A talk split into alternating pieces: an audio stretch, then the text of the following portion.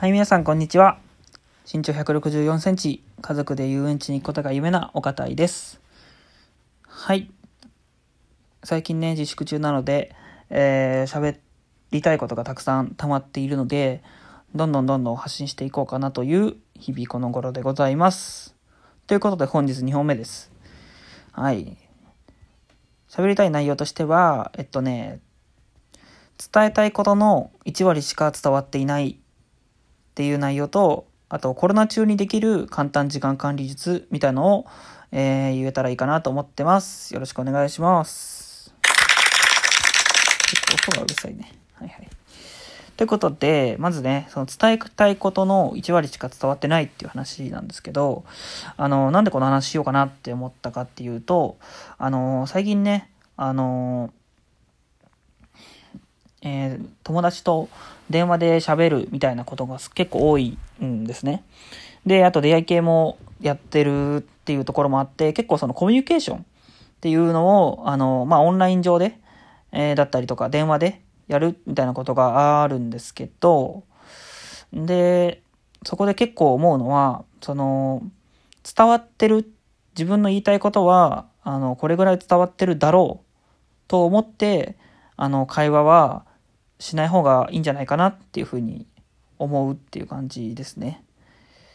うん。ちょっともうくどいぐらいに自分の言いたいことを言うっていうのが、あ結構、なんか、ま、うん。なるべく、そう、伝えたいって思う時にはやった方がいいことかなっていうふうに思います。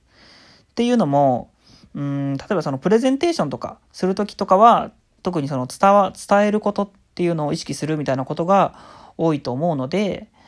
結構その、自分たちがこのスライドで1スライド1一つの言いたいことを込めるみたいな鉄則もあると思うんですけどその伝えたいことみたいなのを意識すると思うんですけどことそのコミュニケーションに関してで言うとその自分が相手のことをどう思ってるかとかあの人に対してこの人はどう感じてるのかみたいなそういう感情を含めてあの伝えるみたいなことがあると思うんですけどその感情ってなってくるとなかなかねあの何を言いたいのかっていうのが伝わりにくいと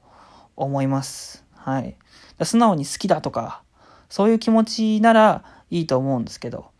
好きかどうかわからないけど一緒にいてほしいとか、そういうちょっと複雑な感じになってくると、なかなかね、素直に言えないみたいなこともあって、あの伝えたいなって思ってることが伝わらないことの方が多いんじゃないかなっていうふうに思います。なので、なんかここで大事かなって思うことは、えーまあ2つあって、で、そう、伝えたいことをきちんと伝えるための大事なことですね。で、一つ目は、あのー伝えたいって思うことを正直に話す。正直になるっていうことですね。あのーうん、これはなかなかね、その、できてる人ってそこまでいないんじゃないかなってって思うんですけど、その自分の言いたいことを素直に正直に伝える。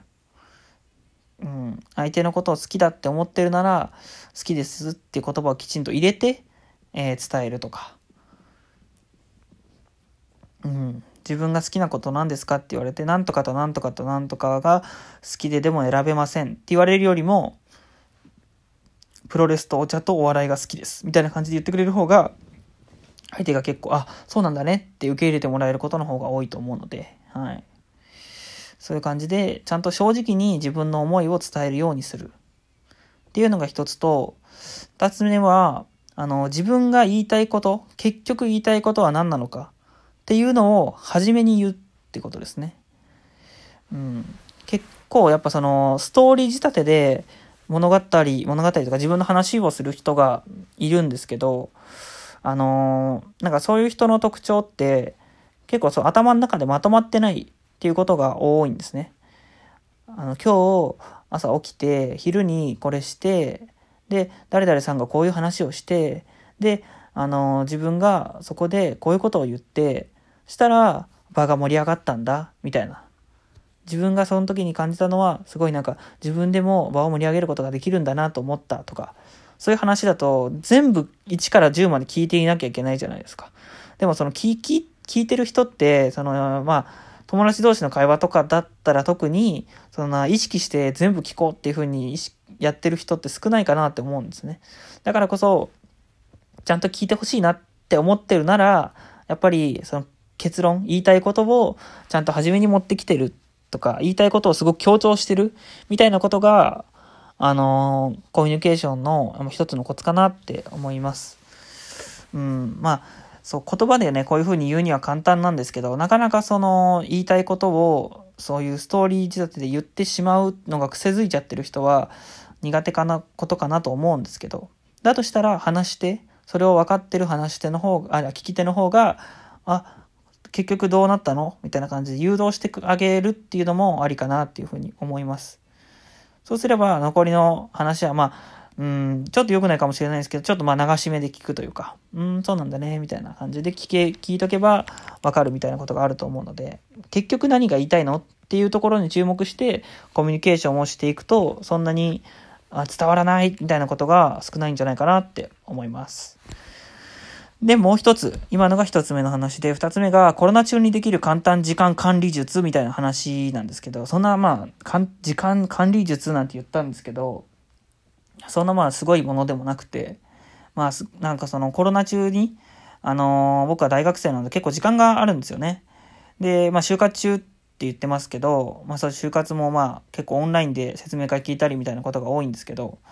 で、そういうふうに予定が入ってるみたいな時はいいんですけど、予定が全くない時は、やっぱりあっという間にね、時間が過ぎちゃうみたいなことがあります。うん、で、大学生で就活もしてなくて何やりたいかもよくわかんないみたいな人は特にそうかなというふうに思います。YouTube とか Netflix とか Amazon プライム見てたらもうあっという間に時間過ぎちゃってたみたいなことは結構ありがちなことかなって思うので、なんかそこで結構いいかなって思うのが、1時間ごとに、あの、アラームを鳴らすっ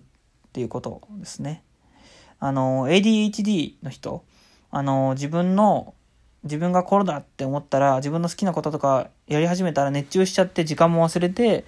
えー、や、没頭してしまうみたいな症状の人とかは、がやってるような、あの、時間管理の、自分の時間管理の方法らしいんですけど、これはでも別に一般の人でも、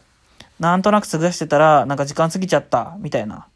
そういう時間管理が苦手な人、まあ僕も含めなんですけど、は結構やって、やっていったら、いいんじゃないかなって思うんですけど、アラームして、アラームをかけておいて、まあ、1時間か。うん。この時間はこれするぞって決めて、えー、時間を1時間ずつ区切ってやっていくみたいなだとしたら、結構ね、あの、自分の中で区切りがつくので、あ、やばい、こんなに時間が経ってるっていう風に、あの、思うこともできますし、あ、こっからここまでをきちんとやろうっていう風に、あの、前向きな意味でも使えますし、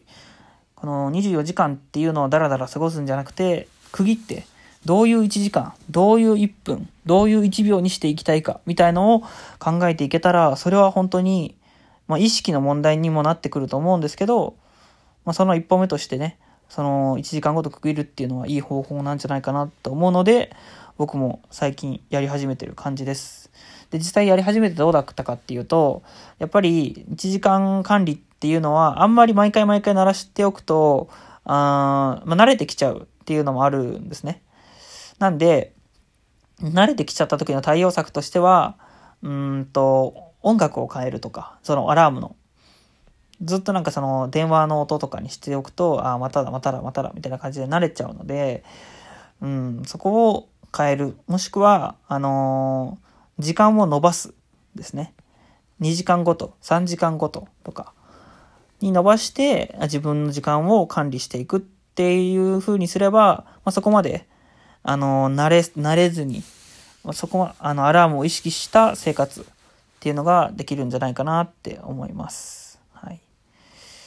っていう感じで、えー、伝えたいことの1割がしか伝わってないんじゃないかっていうことと、コロナ中にできる簡単時間管理術ってことで1時間ごと区切るみたいのを、えー、まあ、最近のね、自分の動向とともに喋らせていただきました。